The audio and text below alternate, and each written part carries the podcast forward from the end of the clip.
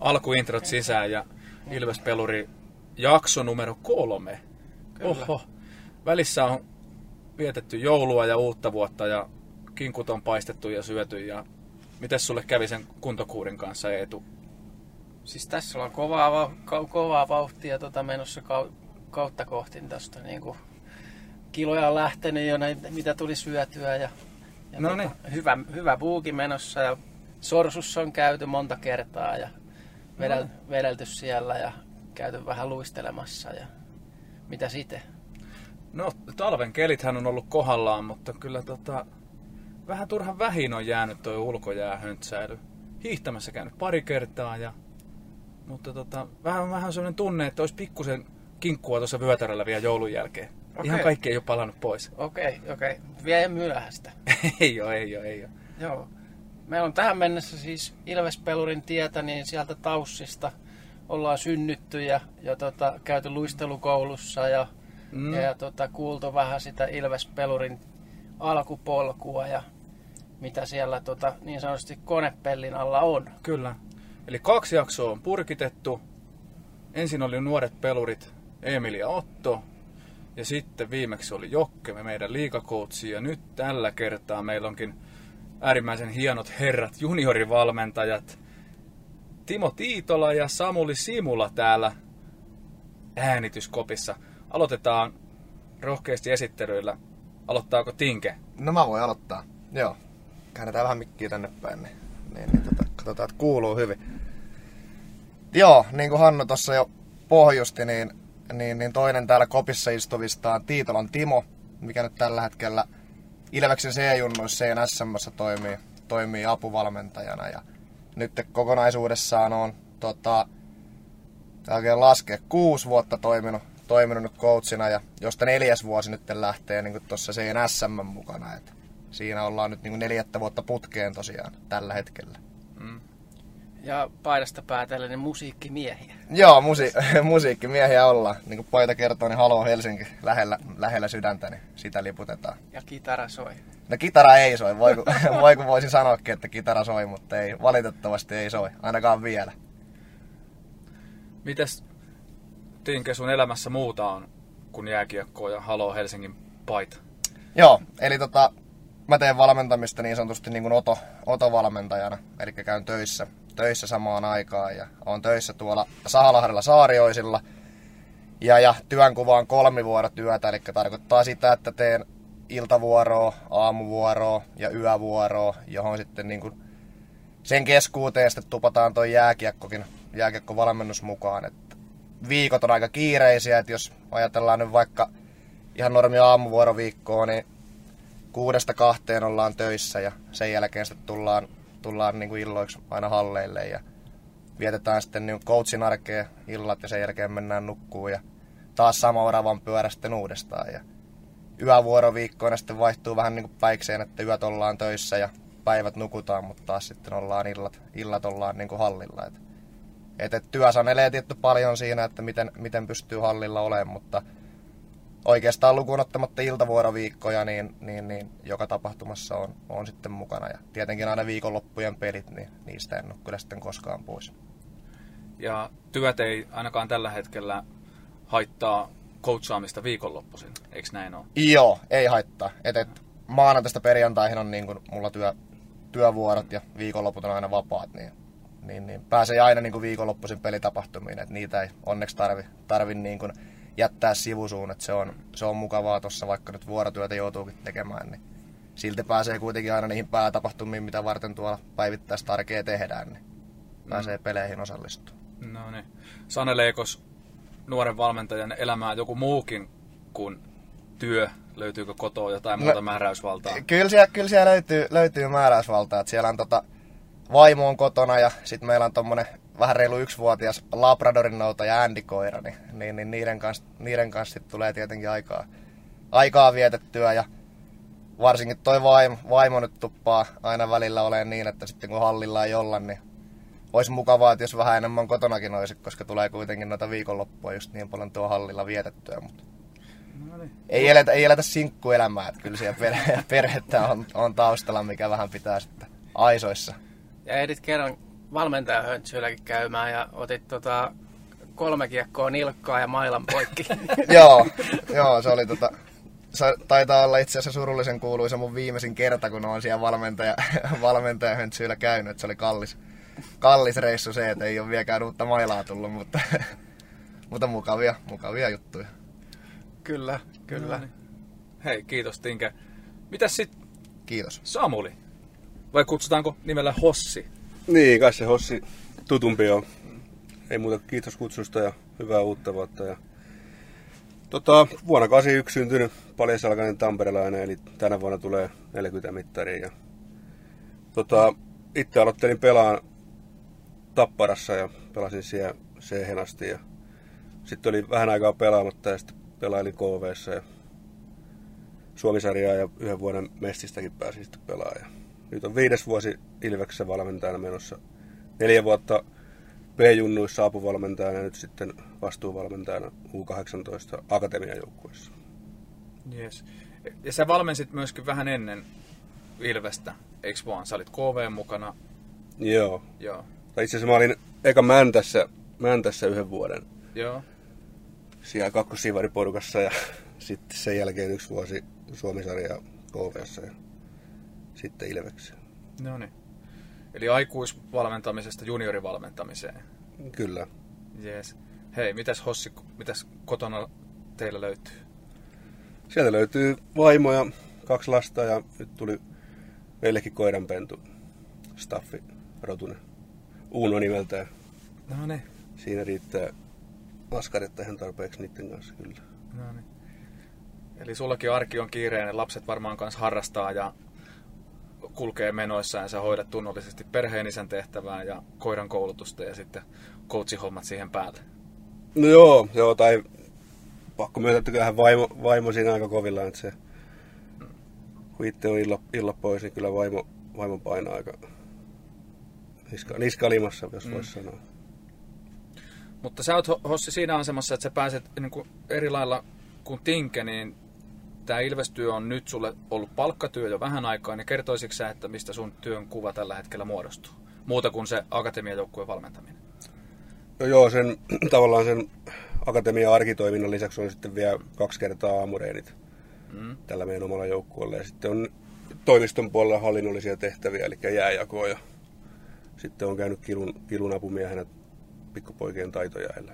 Joo. Siinä. Millaisia hommia kuuluu tuonne aamujäille?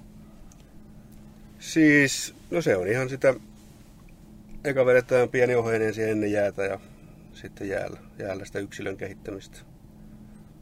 Haluaisiko Eetu kuulla niin kuin painopisteitä sieltä, että mitä se on? Että onko se... Joo, lähinnä niin kuin sellaiselle kuulijalle, joka tota, ei välttämättä tiedä, että tota, mikä on aamujäät, niin to, sille, Aa, aivan. sille tota, infoa siitä, että mitä siellä tapahtuu. No se on kieltämättä ollut vähän haasteena, kun mä vedän sitä meidän ryhmää yksin, niin aikaisempina vuosina on ollut enemmän coachia, niin pystynyt jakamaan niitä ja pakit ja hyökkäitä, mutta on mä sitä yksinkin tehnyt, mutta just tätä niin pelipaikkakohtaista lajitaitoa ja paljon syöttämistä me ollaan pyritty, että mä näen, että se on niin pallopeleissä iso taito, että sä osaat syöttää. Niin. Joo. Onko mitenkään tota, tullut muutoksia nyt, kun on ollut tämä kyseinen vallitseva K-tilanne? Niin aamuharjoitteluun. Niin. No ryhmäkokoon on tullut, että se on niitä. Joo. Niitä pitää katsoa tarkemmin. Joo. Eli aamun harjoituksissa korostetaan enemmän yksilön omia lajitaitoja ja sitten jossakin määrin siihen niin kuin pelipaikkaan, siihen omaan pelipaikkaan painottaen. Mutta siellä ei varmaan mietitä paljon niin kuin sen tulevan tai tulevia otteluita tai niiden otteluiden voittamista, vaan enemmänkin sitä, että kuinka tulla paremmaksi peluriksi. Kyllä se on just, juuri näin, että se on pienempi ryhmä, niin siinä saa sitten enemmän toistojakin. Että se on juuri näin. Pienempi ryhmä, niin sitä on helpompi coachatakin. Sä pääset siihen lähelle kattoon semmoisia asioita, mitä sitten ehkä joukkueen reidessä ei pysty Joo. niin hyvin keskittyä. Kyllä. Hei, pakko palata noihin ensimmäisiin noihin koiriin sen verran. Eli Andy, mistä tulee Andy ja mistä tulee Uuno? Tinke, mistä tota, tulee Andy? No Andyhän tulee niin kuin tuossa vähän jo puhuttiinkin, että mä oon musiikkimiehiä, niin... Niin, niin Andyhän tulee Suomen kovimman rock-kitaristi Andy McCoyn mukaan. Että se, on, se on siihen, siihen tota suuntaan, suuntaan menee niin kuin Andyn nimijuuret. No niin. Kyllä. Löytyykö Uunon takaa tarinaa? No siis lapset sen päätti, mutta mä tiedän, yrittikö jotenkin mua miellyttää, kun ne tietää, että mä tykkään Uuno Turhapudasta. Juontaako se sieltä, mutta lapset sen päätti tosiaan. Että... No niin. Mikä on paras Uuno? Niitä on aika monta kyllä. Kyllä ne mustavalkoiset melkein on, on parhaita. Joo. Alkupään tuotokset. Niin. Mm. No niin. Hei, sitten vähän itse hokiin ja mennään siltä kantilta nyt eteenpäin. Eli te olette ollut noissa meidän kilpajoukkueissa, eli nyt U kuusitoista S M ja sitten U kahdeksantoista akatemia, joka nyt keväällä pelaa myöskin alempaa S M-sarjaa. Niin tehän olette päässyt näkemään menneiden vuosien aikana aivan näköalapaikalta meidän, meidän parhaimpia pelureita, ketä me on tässä junioriputkessamme tuotettu. Ja nyt olisi mahtava kuulla sitä, että millaisia havaintoja te olette nyt nähnyt, tai miten te pystytte katsoa vaikka niitä jätkiä, ketkä on mennyt kohti ammattilaisuutta, vaikka U kaksikymmentä-joukkueeseen asti, niin mitkä on teille semmoisia oleellisia huomioita, että mikä on niissä pelureissa ollut hyvää tai erinomaista, ja mikä on pompannut silmään esimerkiksi vaikka Hossilla Lassi Thompsonin osalta, kun sä pääsit näkemään sitä B-junnuissa aikanaan? Tota, mä just juttelin Lassin kanssa syksyllä ja siinä kävi semmoinen homma, että se tavallaan aloitti kauden ihan niin kuin, ei ollut mikään kärkipakki todellakaan. Ja sitten vuodenvaihteen jälkeen se oli niin kuin ihan semmoista lentoa. Mm. Mä kysyinkin, että mitä sulle tapahtui, että millainen joulupöytä teillä oli. Että se joulutauon jälkeen se oli siis ihan älytön se muutos. muutos. Varmaan, varmaan siinä on se, mistä Jokkekin puhui, että ne tunnit tulee täyteen. Mm. Ja sitten kun tullaan P-hän, niin se harjoittelu muuttuu, niin että sitä harjoittelua on riittävä määrä. Mm. Eli tunnit tulee täyteen tarkoitti, jos ei ole aikaisempia jaksoja kuunnellut, niin sitä taustaa. Eli pitäisi olla hyvä ja riittävä määrä erilaista urheilua ja pelaamista ja höntsäämistä ja liikkumista. Ja ei niinkään pelkästään joukkueen ja seuratoiminnassa, vaan ennen kaikkea myös sitä vapaa-ajan touhua. Niin, ja sitten mä uskon myöskin siihen, että siellä, siellä kotona tavallaan, että kun hallilla valmentaa koutsaa, niin sitten kotona vanhemmat niin pitää huolta sitä ravinnosta ja etenkin sitä nukkumisen Joo. määrästä, niin se oppiminen on sitten ihan huikean nopeata. Joo. Toki siinä on sitä lahjakkuutta taustalla. Mm. Laitetaanko me tänään meidän ukkelit seitsemältä nukkuu? Kai, kai se on laitettava. Se on niin kuin rahaa mm. pankkiin laittaisi. Kyllä, kyllä. Mutta siis, siis varmasti näin, että jos se perusarki, koulu ja koti, se on semmoisella pohjalla, että se vireystila sinne hallille urheiluun tultaessa on niin tapissa, että sieltä pystyy vastaanottamaan kaiken, mitä se harjoitus voi antaa. Niin sekö on sitten se, mihin pitäisi pyrkiä? Koulu ja kotikunta. Niin, siis no se kokonaisuus. Ja kyllähän sit, kun se on niin kunnossa, niin sitten sä oot mm. enemmän terveenä ja sä harjoittelet enemmän, niin mm. kyllähän se aika yksinkertainen. No onko sä Hossi nyt, kuinka paljon sä käsittelet tätä asiaa niin kuin nykyisten pelureiden kanssa? Eli kuinka paljon sä muistutat tai kyselet tai miten sä teet niin kuin tämän, vaikka tämän ravintovalmennuksen suhteen? No, kyllä sitä nyt tulee, sitä voisi tehdä enemmän, enemmän ja mä oon miettinyt, että voisiko siihen niin vanhempien kanssa niin parantaa sitä yhteistyötä, että tavallaan heillekin viedä sitä viestiä, että kuinka tärkeä asia se on se kokonaisuus siinä, että kyllä. Tehdään niitä niin kuin tavallaan harjoittelun tukitoimia siellä kotona, Juu. mitkä on kuitenkin ilmaisia tietyllä tapaa, että nukutaan hyvin ja syödään hyvin. Eli toihan voisi olla erinomainen idea, että jonkinlainen vuoropuhelu vanhempien kanssa käyntiin tai kaikaseksi. Ja tavallaan, että miten me saadaan varmistus sille, että, että me voidaan olla varmoja, että meidän pelurit hallille tullessaan, ne tulee erinomaisessa vireystilassa ja valmiina vastaanottaa kaiken sitä harjoituksesta. Niin... Kyllä.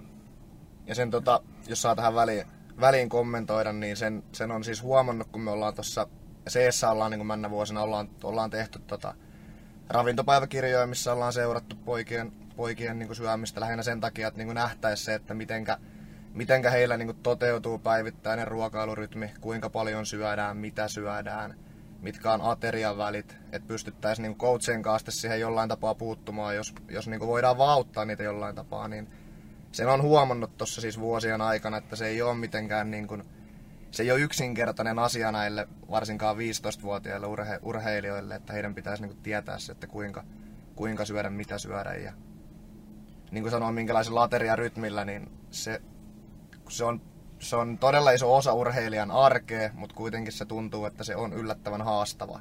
Vaikka itse näin ajattelee, että se on, se on yksinkertainen asia, mutta sitä se ei, sitä se ei valitettavasti monelle, monelle urheilijalle ole. Mm. Kerrotko, Tinke, että mitkä on ne teidän välineet tai tavat, miten te olette tehnyt tätä näiden nuorten poikien kanssa? Joo, no esimerkiksi viime vuonna me otettiin ihan, ihan niin valmennustiimin kanssa, että jokaiselle coachille, tota, jokainen coach otti X määrän pelaajia, kenen kanssa sitten viikon ajan sovittiin näin, että pelaajat laittaa joka ikisestä niin kuin ateriasta, mitä syö ihan aamupalasta lähtien, niin WhatsAppin välityksellä kuvan. Ja sitä kautta ruvetaan niin kuin sitten jeesailemaan jo sen viikon aikana, että mitä voisi lisäillä ja antaa palautetta siitä niin kuin urheilijan ruuasta. Ja sitten sen viikon ateria, ateria niin kuin päiväkirjan seurannan jälkeen niin käytiin ihan kaikkien poikien kanssa niin kahden keskeiset palaverit, missä kommentoitiin ja autettiin ja annettiin ohjeita tulevaan, että mitä voisi muuttaa ja vastaavasti mikä on ollut niin kuin hyvällä mallilla siinä syömisessä. Ja tämmötteillä, tämmötteillä tavalla viime vuonna. Et sitten on ollut, mm. aikaisempina vuosina ollut vähän erilaisia tyylejä, mutta esimerkiksi tämän, tämän tavan niin kuin itse näin, että se oli niin kuin hyvä, että sä pystyit tavallaan joka päivä, jos tuli jotain, mihin sä voisit itse puuttua ja antaa jotain niin kuin tipsejä, tipsejä pojalle, niin pystyi sitten heti niin kuin tavallaan reagoimaan siihen, eikä odottaa sitä niin kuin viikkoa, viikkoa siinä. Että. Joo. Ja tämä keskustelu oli siis, se oli pelkästään urheilijan ja valmentajan välillä. Eli, eli sulla oli jo joku peluri, kenen kanssa sä kävit tätä viestittelyä ja vaihtoa. Ja sitten hallilla kävitte keskustelua siitä, että miltä se... Joo. Joo. Joo. Ja sitten ihan yleisesti tavallaan niin kuin sen jälkeen sitten paljon niin kuin pidettiin yllä, yllä sitä niin kuin ravintoseurantaa poikien kanssa. Että keskusteltiin ihan vaan hallilla, että kuinka on niin kuin mennyt syömisen suhteen ja onko muistanut pitää kiinni näistä, niin kuin mitä ollaan puhuttu coachien kanssa. Ja yleisesti niin kuin pidettiin framilla sitä niin kuin ateria, ateriakeskustelua. Mitäs meidän pelurit otti sen vastaan? Mitä ne tykkäs siitä? No kyllä mulla ainakin jäi itsellä semmoinen, niin kuin, semmoinen fiilis, että tykkäs siitä. Et, et se, että kun tavallaan moni, monilla pelaajilla huomasi sen, että just alkuviikossa saattoi olla vähän semmoisia, että se syöminen oli mitä oli, ja sitten itsekin niinku pelaat, pelaat niinku hiffas, että hei, tähän voisikin lisätä jotain vielä, ja vähän niinku tiivistää näitä meidän ateriavälejä, ja katsoa oikeasti vähän mitä syödä. Ja sitten seuraavana päivänä tulikin tiedätkö, niinku kuvia, missä ollaan oikein panostettu siihen ruokailuun, ja sitten kun hallilla kyseli, että no huomaatko mitään niinku omassa jaksamisessa, ja tuli positiivisia kommentteja sen suhtaan, niin, niin kyllä mä luulen, että se niinku pelaajillekin oli myös semmoinen niinku mielteinen, ja en mä niinku itse kokenut sitä semmoitteena, että siinä tavallaan niinku me vaan niinku seurannan takia sitä niinku tehtäisiin, että nyt lähettäkää kuvia, vaan, vaan se, että sitä tehtiin ihan täysin sen takia, että me halutaan auttaa pelaajia ja että ne pystyisi niinku maksimoimaan sen oman, oman niinku harjoittelu- ja pelaamissuorituskyvyn sitäkin kautta, että on ravintopuoli kunnossa. Oliko ne itse opetellut kokkaa vai pyysi, pyysikö tuota... Per, perheen kokeilta. Ky- kyllä, mä, kyllä mä luulen, että siellä, siellä mamman lihaparat saattoi olla, olla enemmänkin. Mut hei, toihan oli coachausta parhaimmillaan ja, ja niin kuin sanoit, niin a- aitoa välittämistä ja kiinnostumista siitä, että kuinka se ravinto hoidetaan aina yksittäisen pelurin kohdalta. Mut mitäs Hossi, sä mainitsit myös sen levon? Eli kokonaisuudessa. Meillä on sitä ravintoa mietitty nyt tässä hetki, niin mitäs se lepo? Mitä se nukkumisen kanssa, mitä sä luulet sitä Lassista esimerkiksi? Tai oliko, oliko mitään puhetta ikinä, että kuinka se nukkuu tai hoiti sen levon? Ei, ei ole sellainen tarkemmin puhetta. Mä nyt on vaan itteni yhdistellyt asioita, että joo. Kaikki nyt tietää, että kun nukkuu tarpeeksi, niin mitä yöllä tapahtuu kehossa. Aivot käy niitä asioita läpi, mitä sä oot opetellut ja niin poispäin. Että se on se mun, mun oma tulkintani. Mm. Ja nyky, nykyyhteiskuntaa kun miettii noita... kuinka paljon nuo luurit, luurit syö sitä uniaikaa, niin ja tavallaan mun mielestä Antti Pennanen sanoi, että ne on niitä ilmaisia asioita, niin niitä olisi ehkä aika helppo laittaa kuntoon. No miten se pitäisi laittaa kuntoon? Miten me saadaan varmuus sille, että nukkuu riittävästi ja riittävän hyvin? Tai mitä, mitä ohjeita me voidaan antaa meidän pelureille? Niin, kyllähän ihminen pääsääntöisesti toi, tekee asioita, jos se ymmärtää, että siitä on jotain hyötyä. Että varmaan asioiden perustelu no sitten on mikä asia tahansa, niin auttaa siihen, mutta ei sekään aina riitä, että varmaan se vanhempien tuki siinä, mm. mikä se keino onkaan, onko se sitten, että Fifi menee pois päältä kello kaksikymmentäyksi vai mikä se on, mutta näin mä sen näen. Mm. Ja varmaan kyseinen peluri, joka on näin, näin tota, tähtää huipulle niin sanotusti, niin ymmärtää sen, että miksi se pitää laittaa se puhelin pois tai miksi se pleikkari pitää laittaa kiinni. Et siinä vaiheessa ei, ei tule niin sanotusti sitä jumputusta. Kyllä. Mut sekin just niin kuin toi iän, iänikuinen puhelinkeskustelu, mitä nyt olen huomannut, että tässä ainakin sen ajan, mitä, mitä mä nyt oon coachaamissa ollut mukana, niin tämä nykyinen sukupolvi, kun ne on vähän niin kuin tupannut kasvaa näihin puhelimiin kiinni, ja se on, se on, niin kuin, se on osa niiden arkea, ja se meidän, meidän pitää hyväksyä, mutta just se, että kun me ei valmentaakaan pystytä koko aikaa sitä niin kuin vahtimaan halli ulkopuolella, ulkopuolella, että kuinka sitä käytetään, ja onko se sun naaman edessä juurikin siihen asti, kun sä laitat ne silmät kiinni. Että siinä pitäisi olla joku kultainen keskitie, että sen puhelimen, puhelimen valon saisi vaikka pari tuntia ennen, ennen nukkumaan, en ole, nukkumaan menoa jo pois, pois silmien äärestä. Ja ehkä sitä kautta aivot pääsisi jo tekemään sitä niin kuin lepäämisprosessia tavallaan jo ennen kuin laitetaan silmät kiinni. Kyllä. Ja luureista puheen ollen, niin kerrostiinko minkälainen käytäntö teidän joukkueella on tällä kaudella hallilla puhelimien käytön suhteen? Joo, meillä on... Meillä on semmoinen niin sanottu puhelinparkki, mitä, mitä toteutetaan. Eli homma toimii niin, että kun pojat tulee, tulee hallille, niin ennen harjoitustapahtuman alkua, niin pojat tuo valmentajien koppiin puhelinparkkiin sitten omat puhelimet. Eli ne on niin kuin koko harjoitustapahtuman ajan on sitten siellä lukkojen takana hyvässä, hyvässä säilössä, jotta niistä nyt ei, ei tulisi sitä niin kuin tietynlaista harmia koko aikaa, että siellä pukuhuoneessa kun ollaan, niin keskitytään vaan puhelimiin eikä, eikä niin kuin siihen itse harjoitustapahtumassa olemiseen. Niin, niin ollaan tosiaan ruvettu keräämään ihan niin kuin alkukaudesta lähtien puhelimia pois ihan niin kuin harjoitustapahtumissa ja sitten ottelutapahtumissa. Ja se on ihan selkeä homma pojillekin nykyään, että ei tarvitse enää edes muistutella asiasta, että ne tuovat, tuovat ne joka kerta sinne ja ollaan todettu, että homma toimii näin. Ja ehkä siinäkin just nämä viisitoistavuotiaat pojankoltiasta niin vähän oppii siihen, että pystyvät olemaan ilman puhelinta, että ne huomaakin sen, että hei, ettei sitä tarvitse ihan koko aikaa pitää taskun pohjalla. No, mahdollisuus ei uhka. Niin, kyllä, juuri näin. Eli suurin piirtein semmoinen kolme tuntia pyöreästi, joskus ehkä varmaan vähän enemmän. Niin, pyö- juu, pyöreästi varmaan kolmisen ja. tuntia. Joo. Ja sitten reenin jälkeen, kun on, on käynyt tota loppujumpat tekemässä, niin sitten kapteeniston johdolla ne pojat tulee aina sitten koputtelee, koputtelee oveen ja tulee hakemaan sitten puhelimet pois. Ja miten tämä on nyt näyttäytynyt, tämä käytäntö teille tällä kaudella? Onko tämä positiivista, voittavaa toimintaa vai jotain muuta? Kyllä se mun mielestä positiivista ja ennen kaikkea voittavaa toimintaa on ollut. Että, et, et, se, se, että siitä ei ole niin kuin...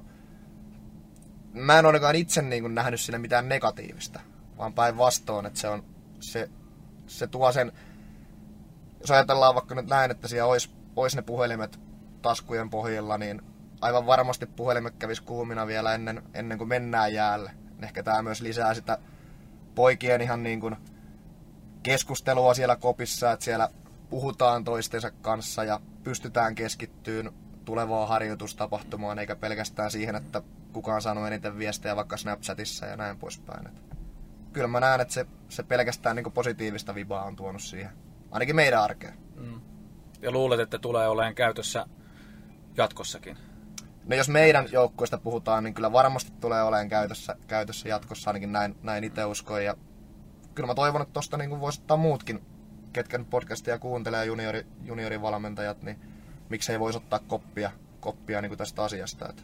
Siitä avoin haaste. Mm, kyllä, siitä hyvä. Avoin haaste. Käytännön tärppi. Kyllä. Joo, näkisin, että tuolla on niin kauaskantoiset vaikutukset, kun sitä tehdään pidemmän aikaa, kun huomataan sitten se, että kun ollaan jätetty se, niin mitä sen tilalle on tullut.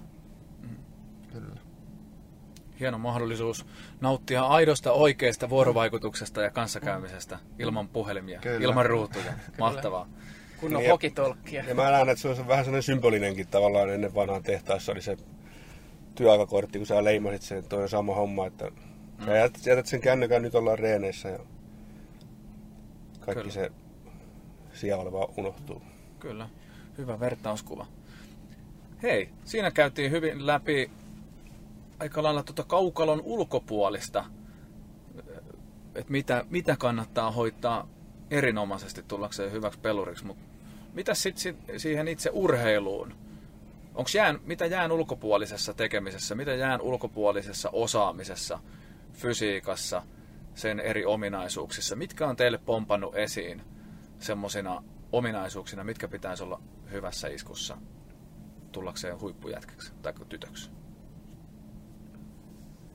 Öö, varmaankin, että siellä lapsuusvaiheessa on tehty niitä ne tunnit täyteen, että sellainen yleinen liikkumistaidot on tarpeeksi hyvällä tasolla, että miten sä ohjaat itseäsi, miten sä hallitset lantioa. Ja että se liikkuminen on sulavaa, taloudellista, niin sen päälle pystyy sitten jalostamaan.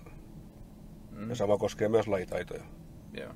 Eli kaikki tossut jalassa tai paljaan jaloin, eli ei luistimet jalassa tehtävä liikkuminen olisi sulavaa ja taitavaa ja, ja lantion alueen ja varmaan sitten samaan rahaan tulee myös keskivartalon käyttö, mm. niin se on niinku hallittua. Ja... Kyllä.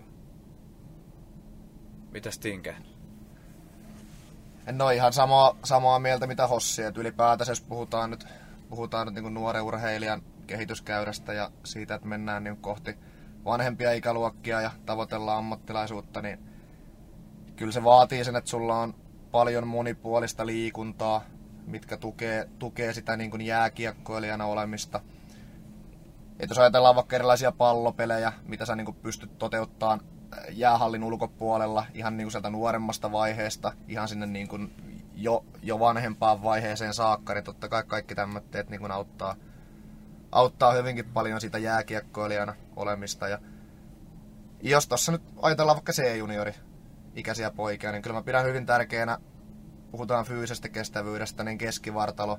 Että keskivartalo on semmoinen, semmoinen tavallaan sun kropan moottori, mikä, mikä niin kuin on tiukassa kunnossa ja sillä sä saat paljon aikaa.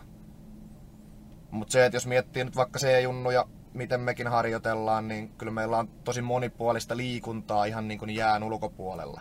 Et ei mun mielestä tavallaan sitä pyörää niin kuin tarvitse lähteä uudestaan keksiin, vaan se, että enemmänkin me valmentajat niin kuin ajateltaisiin sitä, että siellä on paljon, paljon erityyppisiä niin kuin fysiikkaharjoituksia taustalla, eikä pelkästään, pelkästään niin kuin heiluta vaan painojen kanssa. Et niin piti just tarttua tuohon, että varmaan kun puhutaan siitä, että ää, siellä lapsikiekkovaiheessa tulee ne tunnit täyteen, niin puhutaan toistoista, mm. jos katsotaan sitä sen fysiikan kautta. Kyllä, kyllä. Mm. Ja niin kuin Tinke sanoi, että monipuolista. Joo. Niin toihan on mielenkiintoinen viesti sinänsä, että et, et nyt tuossa vaiheessa ei ole näyttäytynyt siltä, että ne olisi, taikka siis näyttäytyy nimenomaan niin, että ne jään ulkopuoliset taidot, että ne, ne kun on hyvässä kondiksessa ja tunnit on täynnä, tarkoittaa sitä, että kestää ja jaksaa tehdä ja touhuta ja urheilla. Niin sen pohjan, kun saa riittävän vahvalle, niin sit siinä on niinku se pohja, minkä päälle sit valaa niitä jääkiekkotaitoja, niitä kaukalon sisällä tehtäviä taitoja. Ja mielenkiintoista on se, että sit, ettei ole niinkään merkitystä välttämättä tässä lajissa, että millä tavalla se, että se voi olla ihan mikä tahansa muu pallopeli, niin se ei sit varmaan syö sen jääkiekossa tehtävän lajiharjoittelun tehoa taikka tuotoksia. Eli jos mennään pelaamaan vaikka futista, taikka sählyä, taikka tennistä, taikka padelia, taikka mitä tahansa, niin onko se niin, että se sataa kaikki kuitenkin sit sinne jääkiekkokaukaloon jossain kohtaa? Onko se näin yksinkertaista? No kyllä mä, kyllä mä näen, että se on niin. Ja vaikka ne pallopelit on aina niin kuin ihan eri, erilaisia keskenään, mutta mun mielestä se taas kehittää sitä havainnointia, päätöksentekokykyä, reagointia siitä näissä vaikutuksen kautta. Että mun mielestä se on ihan selkeä yhteys kyllä. Erittäin hyvä pointti. Eli kaikki, varsinkin kaikki pelit kyllä, tukee. No, no. Kyllä. Ja vaikka jos ajattelee tämmöistä jääkiekkojoukkuettakin ja al- alkulämmöillä ennen vaikka varsinaisesti jotain, jotain niin kuin fysiikkaharjoittelun alkua, niin halutaan saada poikia liikkeelle, niin vaikka esimerkkinä vaikka käsipallon pelaaminen, mitä voidaan, voidaan tehdä, tehdä ennen varsinaista fysiikkaharjoittelua, niin se on ihan loistava muoto, muoto niin kuin myös siihen, mitä me voidaan oppia jääkiekkoon liittyen. Että kuinka sä havainnoit vieressä olevia ihmisiä, kuinka sä haet, haet pallottomana paikkaa, mitä sä teet, kun sä saat sen pallon, miten sä lähdet liikkumaan sen kanssa, vaikka sulla ei olekaan mailaa ja luistimia jalassa. Et, et, kyllä mä näen, niin kuin Hossi sanoi, että, että, että kyllä ne kaikki sataa, sataa niin kuin siihen niin kuin jääkiekkoilien olemisen laariin. Että ei se, ei se ainakaan pois sieltä ole. Että on mahdollisimman monipuolista erilaisia pallopelejä. Kyllä, toi, toi on hyvä vahvistus sillä, että erilaisia ärsykkeitä ja, ja sitten kuitenkin näin nähden, että pallopelien lainalaisuudet on jossain määrin yhtäläisiä. Että mm-hmm. liikut pa- pelivälineen kanssa tai ilman ja kuinka tarjoat sit paikkaa, että sulle voidaan taas se peliväline syöttää seuraavan kerran, niin nehän mätsää sit melkein pelissä kuin pelissä. Kyllä. Ja sitten kun kas- tavallaan kunto kasvaa, niin kasvaa taidot ja kasvaa sitten tuo pääkoppa. Eli mentaalipuoli myös vahvistuu sitten samalla. Ja se varmasti on myös aika tärkeä, eikö niin? No, mä vähän jäin kiinni tuohon äskeiseen ajatukseen. Mä mietin, että miettii vaikka niin kuin pesäpalloa, kuinka loistava se on. Niin kuin, se tulee juoksemista, pallonheittoa, kiinniottamista. Sitten varsinkin se peli. Että, jos et sä niin kuin siinä on läsnä ja ymmärrä sitä ideaa, että se on ajolähtötilanne ja sä jäät sinne pesälle, niin sähän olet ihan niin urpo siinä. Että mm. Just puhuttiin, että niin kuin se pelaaminen vaan opettaa myöskin pelaamalla toista peliä ja sitten siihen toiseen peliin. Mm. Eli peluriksi oppii pelaamalla. Ja paljon erilaisia pelejä. Kyllä. Kyllä. Kyllä. Se, olisi, se olisi mielenkiintoista tietää, että mitä, niin kuin, mitä nykypäivänä koululiikunnassa, että kuinka, niin kuin, kuinka paljon erilaisia niin kuin lajeja koululiikunnassa nykyään on, kun just jotain, jotain uutisia tuossa lueskelin, lueskelin männäviikkona, niin oli, että jossain, jossain koulussa, koulussa, en nyt muista missä, missä paikkakunnalla oli, mutta harrastetaan tavallaan tyyliin vaan kahta eri lajia niin kuin liikunnassa. Et jos mä muistelen niin kuin omaa aikaa, silloin kun ollut joskus, joskus aikoina, mäkin rupean olla jo vanha jätkä, niin, niin ollut, ollut ala yläasteella, niin meillä oli tosi paljon eri, erilaisia niin kuin liikuntalajeja, mitä harrastettiin. Et, et se, se mun mielestä on niin kuin tärkeää ihan koululiikunnastakin lähtien, että siellä paljon, paljon olisi erityyppisiä lajeja ihan, ihan niin kuin telinevoimistelusta pallopeleihin lähtien, mitkä sitten tukee kaikkia näitä, mitkä myös urheilijoita on siellä koululiikunnan sisällä, niin olisi, olisi niin kuin mielenkiintoista tietää, että kuinka paljon erilaisia liikuntamuotoja on nykypäivänä koululiikunnassa. Keksitäänkö me tuohon joku hashtag, millä me katsellaan noita tuota, koulujen tuloksia, jos koulussa tätä kuunnellaan joku? Se on Eetu, sun osaamisala mulle ei riitä paukut tuohon. Mutta, mutta hyvä pointti siis, ymmärrän täysin mitä Tinki ajaa takaa, eli mm. miten saataisiin tavallaan vahvistusta sille, että koululiikunta tukee sitä urheilijaksi kasvamista ja siihen annettuja mahdollisuuksia. Ja mä, mä en osaa vastata kyllä yhtään tuohon kysymykseen, mutta mä mutuilen semmoista, että varmaan erilaisissa kouluissa ja kaupungeissa ja mm. kunnissa on erilaiset olosuhteet ja toimintatavat. Kyllä. Laitetaan hashtag Tinken koulu ja katsotaan mitä tulee. Joo. Katsotaan, miten maailma meille vastaa. Kyllä. Kyllä. Rupean muuttaa kohta koululiikuntakulttuuria Suomessa. Kyllä, kyllä. Mm, joo. Hei, Eetu rupesi kyselemään jo siitä luonteesta. Mm, joo. Taikka ohjasit keskustelua siihen suuntaan. Joo, joo, ajattelin, että se on tavallaan semmoinen niin kuin pyramidin rakennusprojekti, että kun tavallaan kroppa vahvistuu, niin sieltä tulee sitä itseluottamusta, niin sitten se tuo myös sitä mentaali, mentaalipuolen vahvistusta, joka sitten kumminkin varmasti on se niin kuin lopullisesti tärkein. No ihan oot, oot asian, asian ytimessä. Et, et kyllähän niin kuin vahva, vahva urheilija vaatii myös sen vahvan fysiikan lisäksi vahvan mielen, mikä, mikä sitten on varsinkin ottelu, ottelutapahtumissa tulee, tulee pitkältikin esiin. Et, et jos ajatellaan, ajatellaan nyt vaikka noita urheilijoita, niin se, että kuinka sä harjoituksissa toimit, kuinka sä harjoituksissa sulla on tavallaan niin kun jo teet rutiininomaisesti eri asioita ja onnistut, epäonnistut, niin se, että kuinka sä pystyt tuomaan sitten ne omat vahvuutesi myös, myös ottelutapahtumissa. Että sä uskallat pelata omilla vahvuuksilla. Jos tulee epäonnistumisia, niin kuin tulee kaikille pelaajille, lähestulkoon joka otteluissa, niin mitenkä sä sieltä taas pääset itse taas sen oman mielenlujuudella siihen, että hei, että nyt tuli epäonnistuminen, mutta mä osaan kyllä tämän homman ja seuraavassa vaiheessa mä pystyn taas parempaan. Et se on, se on hyvä kysymys sitten, että kuinka, niin kun, kuinka tämmöiset hyvät, hyvät ja vahvat ja kovat mielet noille pojille saadaan. Niin siihen mä en tiedä, osaanko mä antaa suoraa vastausta, että mitä, mitä Hossi, niin kun, Hossi sanoo liittyen tähän mielenlujuuteen. Niin varmaan siihen itseluottamukseen, että kun harjoitellaan hyvin ja siihen päälle sitten hoidat vielä sen kaiken lihashuollon ja kaikki, mistä puhuttiin, nukkuminen ja ravinto, niin sekin tuo sulle sitä itseluottamusta, että mä oon tehnyt kaikki asiat oikein. Miten, miten ylipäätään teillä käsitellään joukkueessa niin kuin epäonnistumiset?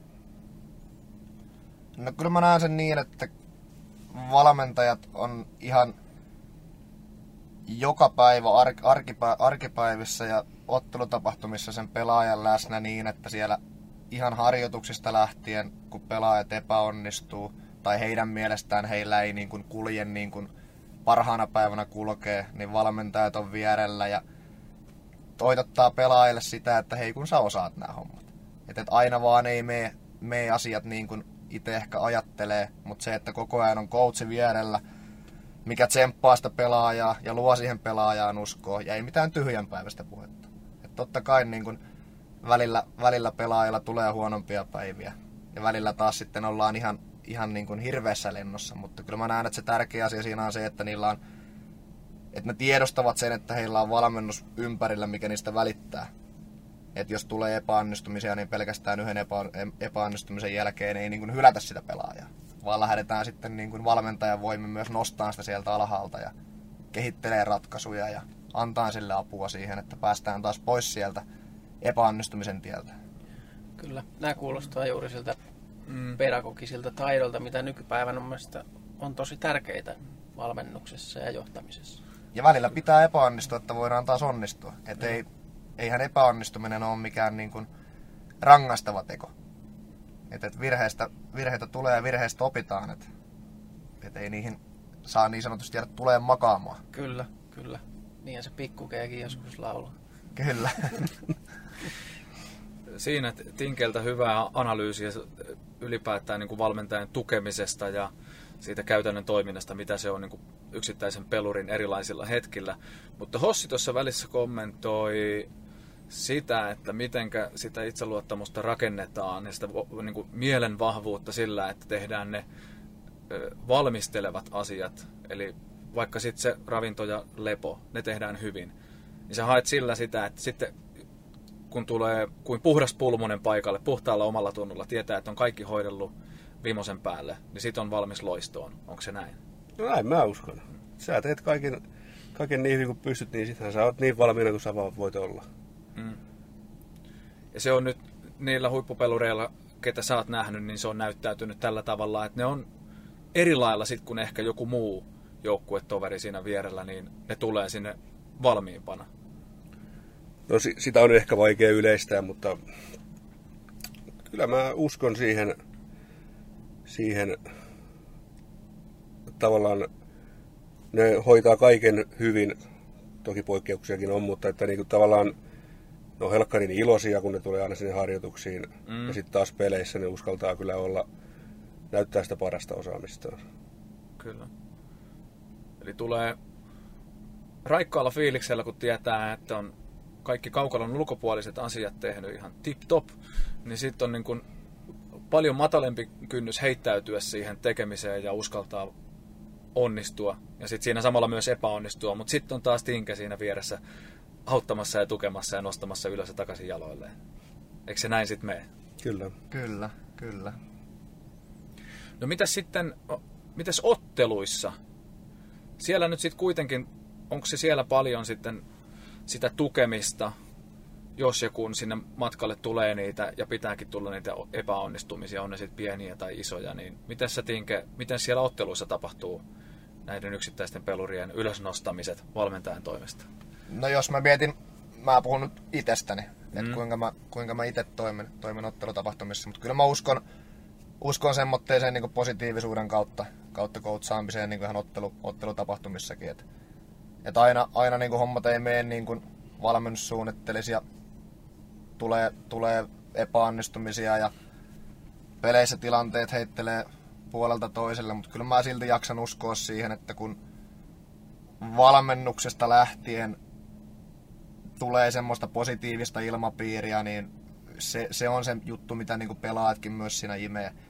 Että jos me kaikkien epäonnistumisen keskellä myös sitten lähdetään niin kuin kritisoimaan liikaa, liikaa valmentajat niin kuin ottelutapahtumissa, niin vaikeahan sieltä on varsinkaan nuoren pelaajan niin kuin lähtee sitten tulee enää, enää ylöspäin. Et omasta puolestani niin kuin ainakin itse uskon, uskon siihen, että, että positiivisuuden kautta mennään, mutta totta kai joskus, joskus pitää, pitää reagoida myöskin muilla tapa, tavoilla kuin, kuin pelkästään sillä hymyilemällä ja olemalla kiva. Et jos saatte kiinni, mitä, mitä tarkoitan. Että...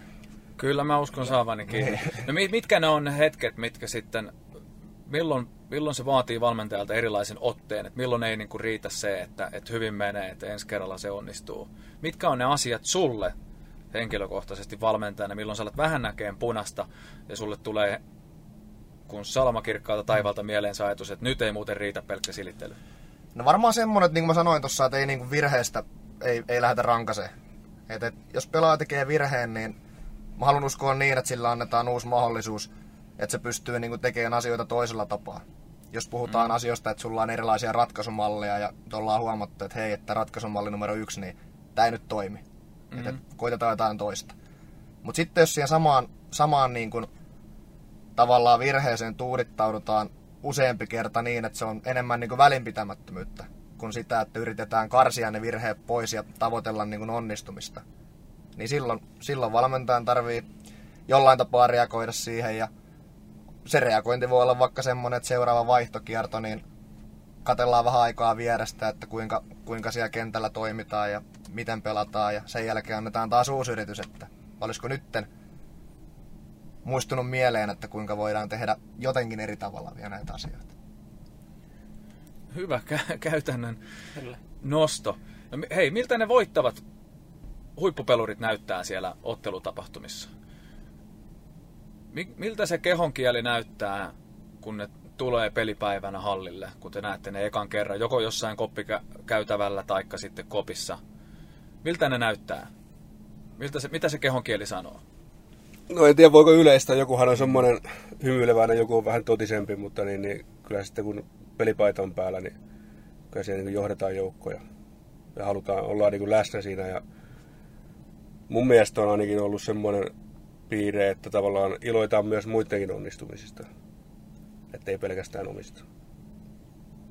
Eli sit kun sotisopa on päällä, eli sit kun ollaan ready, kiekko on tipahtamassa jäähän, niin silloin näkyy ja paistaa niistä, ketkä on oikeasti viemässä joukkojaan eteenpäin. Kyllä. Se näkyy kentällä ja se näkyy vaihtoaitiossa.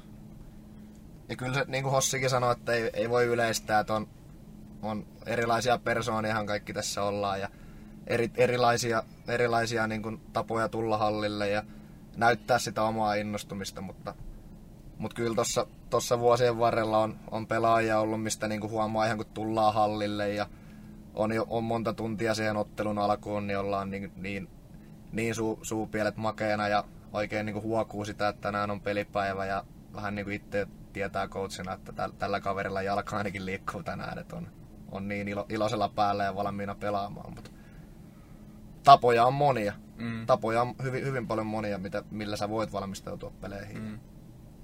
Mut sit voisin kuvitella näin, että jos, jos jo näyttää niin kun hyvän ajan ennen pelin alkua siltä, että vitsi, että to, tolla kulkee tänään, niin sitten on varmaan se, mitä Hossi nosti aikaisemmin, että on hoidettu kotona kaikki tip-top, että on läksyistä ei tarvitse murehtia, tai puhelimen näytöllä tapahtuvista asioista, tai nukkumisista, tai syömisistä, että kaikki on tip-top, ja sitten saa vaan keskittyä siihen olennaiseen. Kyllä.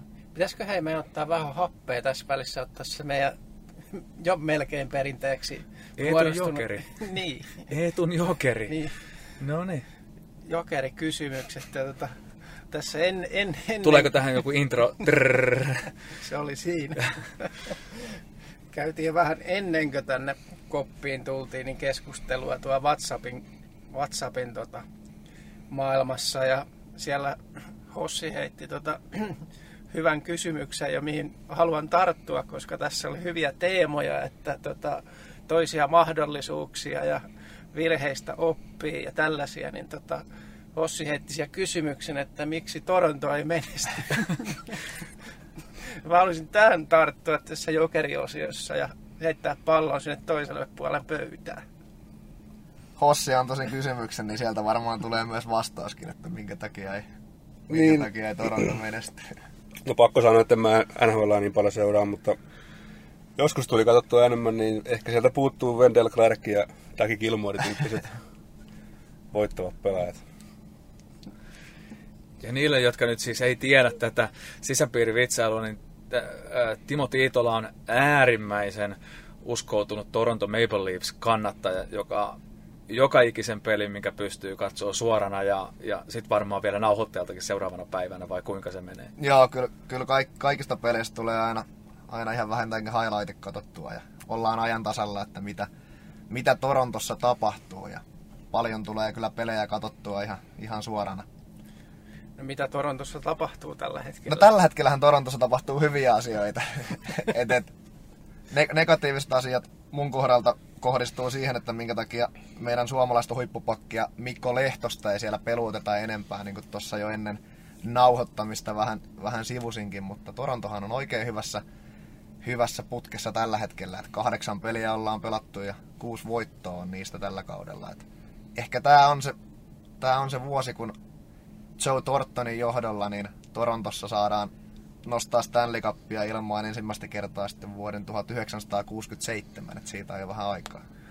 Siellä onko, onko mahdollista, että siellä on käytetty myös tätä, tätä teidän käyttämää puhelimet parkkiin menetelmää, että ei Instagramia ennen peliä? Mun tekisi mieli sanoa, että toivottavasti siellä käytetään tätä toimintaa, mutta mä, mä uskallan epäillä, että ei, ei, ole, ei ole Toronton pukuhuoneessa valmennuksella puhelinparkkia, mihin keräillään, keräillään Matthewsia ja Marni Rittän puhelimet. Se voisi tehdä ihan hyvää niille. Kyllä, mä luulen kanssa. Joo. Hyvä.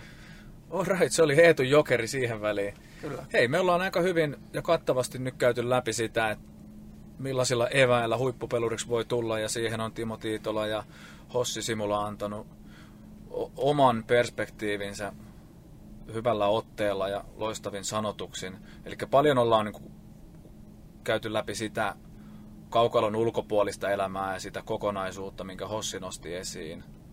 Ja sitten on tuotu vähän esimerkkejä siitä, että miten sit näyttäytyy siellä hallilla ja arjessa sit se, kun, kun peluri saapuu sinne voittavalla valmistautumisella ja antaa mahdollisuuden onnistua.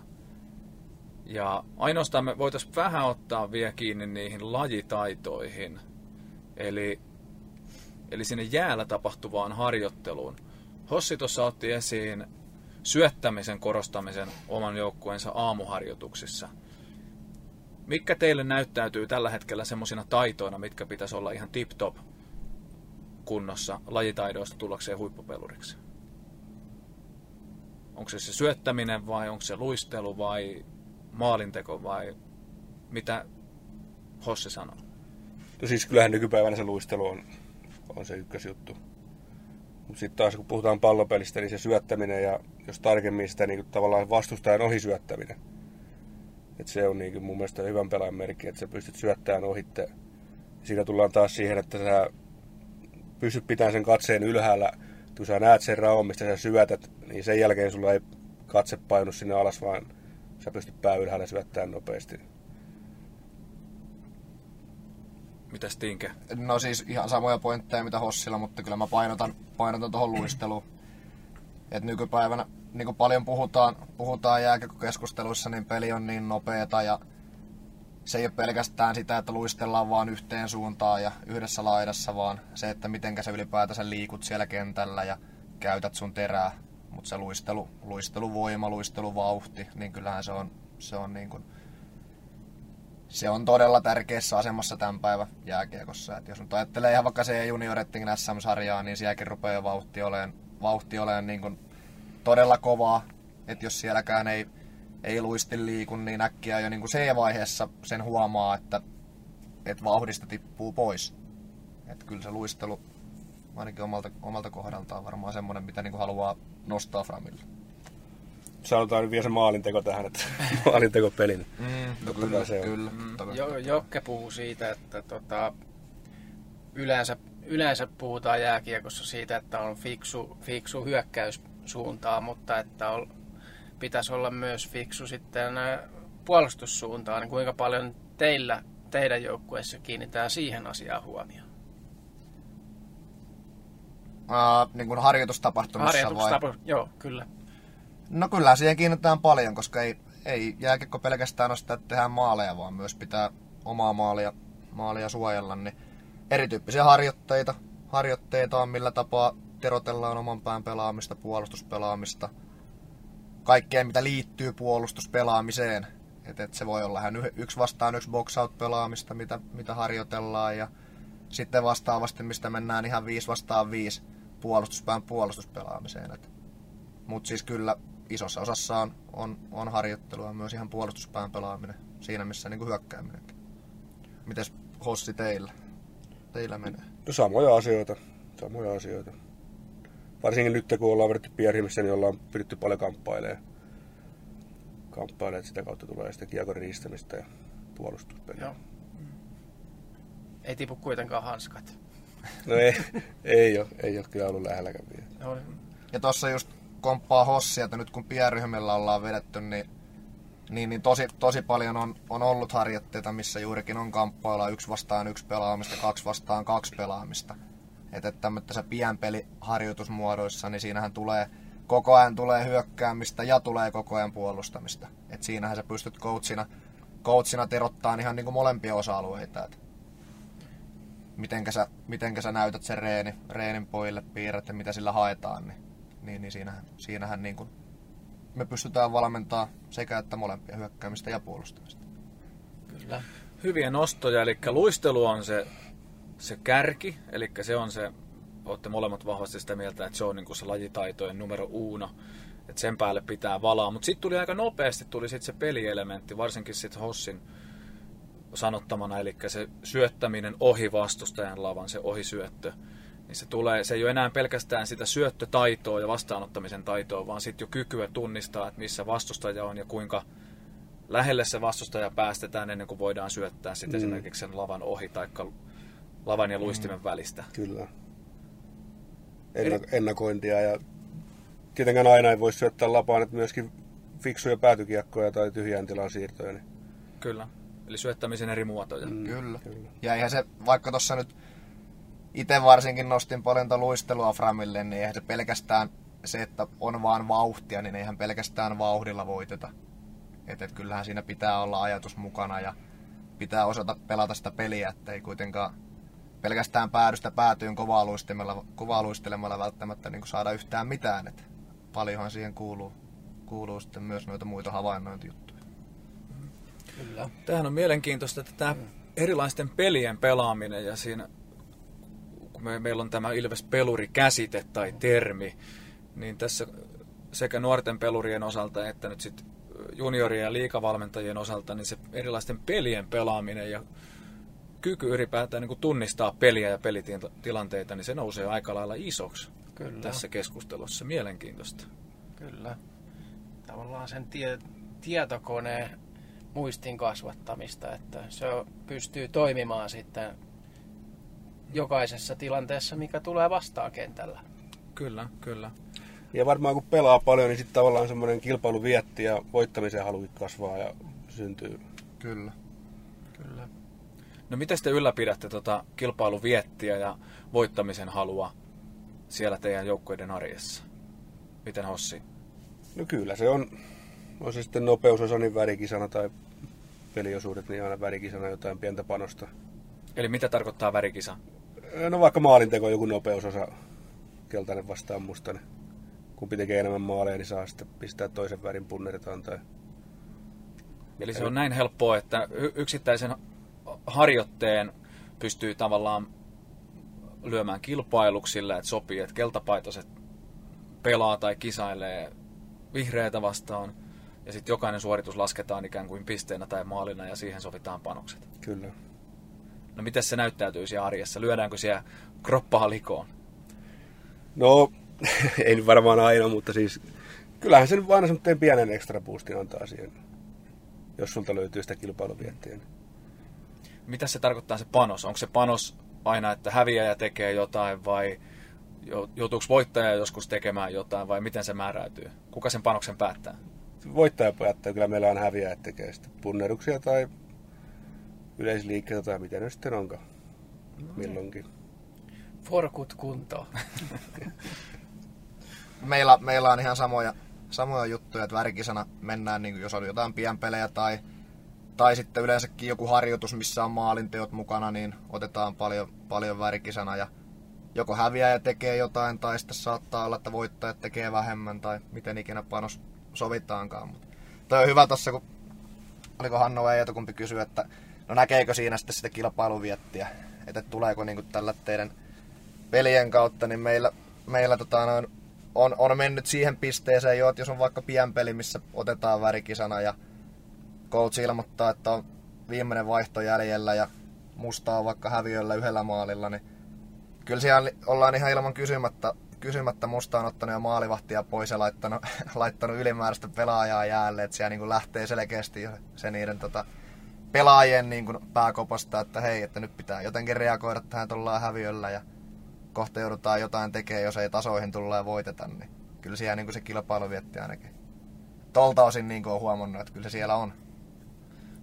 No ihan varmasti, ja sitten voidaan olettaa, että sitten myöskin se tavallaan se suoritustaso ja se halu ja vimma ratkaista ja voittaa ja kilpailla ja tapella yksittäisistä tilanteista, niin se on varmaan tapissa mm. siinä kohtaa, kun noin löydään kroppaa likoon. Kyllä. Ja, ja sehän on niin sen kehityksen lähtökohta, että se niin ryhmä kilpailee keskenään sisällä, niin sehän niin kehittää sitä yksilöä ja sitä yksilöisen vieressä. Kyllä. Eli vähän valjutekeminen tai vähän vajaaksi jättäminen, että jos et ihan yritä täysillä, niin sitten ei varmaan saada ihan sitä parasta mahdollista tulostakaan. Niin, ja sitten se vieruskaverikin vähän kärsii siinä. Aa, mi- aivan, aivan. Eli koska kyseessä on joukkueen laji tai peli, niin se, että jos vähän löysäilet itse, niin se vaikuttaa myös siihen toiseen peluriin, kenen kanssa teet tai pelaat sitä asiaa. Niin joo, no yksi yksi kamppailu, toinen vetää löysästi, niin ei se toinen saa sitä vastetta. Kyllä.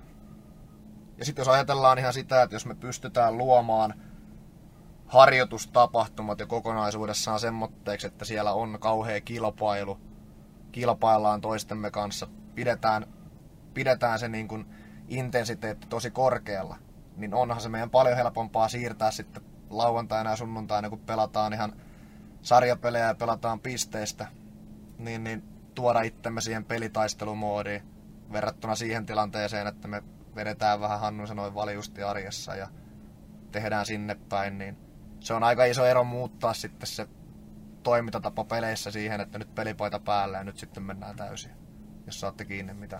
Kyllä, kyllä. Voisiko se olla niin, ihan hypoteettinen kysymys, että voisiko se olla niin, että kaikki harjoitukset olisi juniorijääkiekossa jonkinlaisen kisailun tai pelin varjolla tehtäviä? Vois, voisiko se olla niin, että kaikki harjo, harjoittelu olisi jossakin määrin aina kisailua? Onko semmoinen mahdollista? Niin se tunnin, tunnin jääaika. Niin, niin yksi kuudenkymmenen minuutin jääharjoitus. Niin voiko sen toteuttaa niin, että siellä olisi joka ikisessä harjoitteessa jonkinlainen panos aina? No kyllä me ollaan sitä tehty. Ei tänä vuonna, mutta aikaisempina vuosina ollaan sitä kokeiltu. Et se on...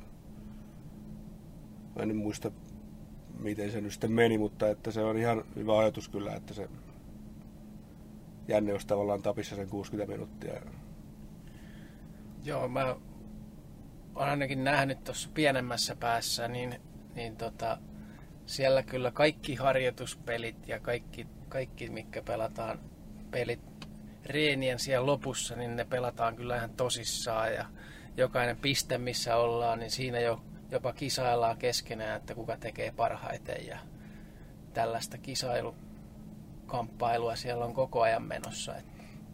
Hyvä. Pojat haluaa kisailla. Kyllä. Ja kyllähän monet, monet pelaajat ottaa ihan jossain kiertoharjoituksessa, niin saattaa pareittain mennä maalintekokisaa ja itse sopivat jonkun, jonkun pienen betsin siihen, että mitä, mitä häviäjä tekee tai vastaavaa. Ihan ilman, että valmentaja tulee sanoa jotain.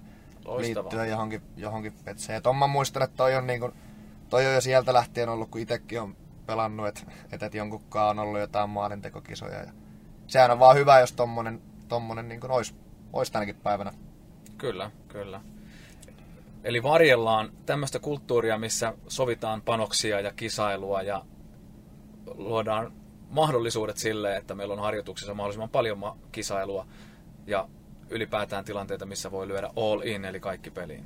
Kyllä mä ainakin olen sitä mieltä, että, että se on hyvä juttu. Ei se... Niin kyllähän ne kisailu ja voittamisen halu, niin sehän pistää laittaa kaiken peliin ja sehän on se kehittymisen lähtökohta. Kyllä, kyllä.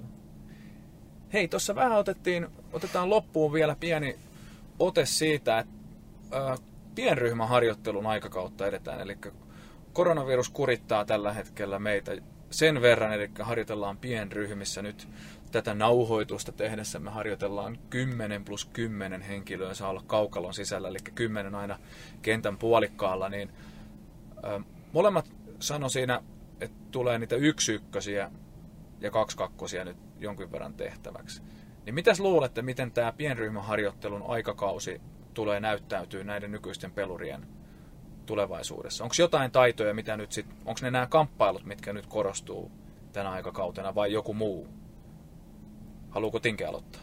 Joo. Äh, no siis kyllä mä näen, että ainakin toi juurikin kun sanoit kamppailupelaaminen, niin se on se on semmoinen, mihin me ollaan paljon keskitytty, että tulee paljon, tulee paljon niin kuin eri muodossa olevia kamppailuharjoitteita, yksi ykkösestä, kaksi kakkosiin, kolme kolmosiin, kolme kolmosiin saakka, niin kyllä me ollaan niitä päästy tekemään huomattavasti enemmän nytten, mitä vaikka sitten kun meillä on jäällä se kaksikymmentäkolme pelaajaa. Ja mä näen sen hyvänä juttuna.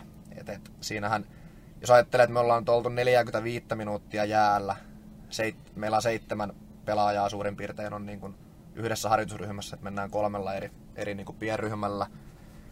Niin neljänkymmenenviiden minuutin aikana tapahtuva työ, niin siinähän päästään niin kuin huikean paljon toteuttaa jätkillä harjoituksia, vaikka meillä on, on vaan se seitsemän pelaajaa jäällä.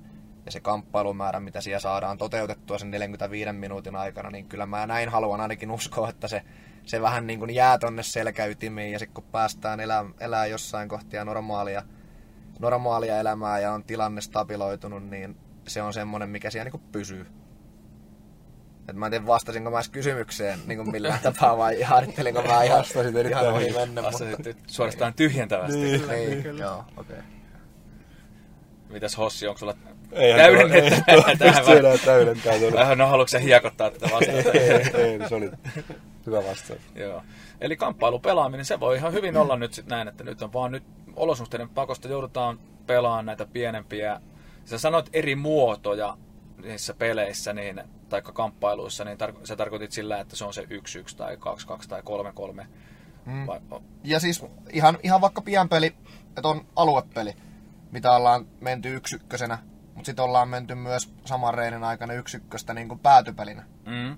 Että et tulee Eri, eri ta, eri... eli kentän eri tilaa hyödyntäen, joo, juuri näin, eri juuri kokoista näin. Tilaa ja su- erilaisissa suhteessa vaikka laitoihin. Joo, ja. kyllä, kyllä.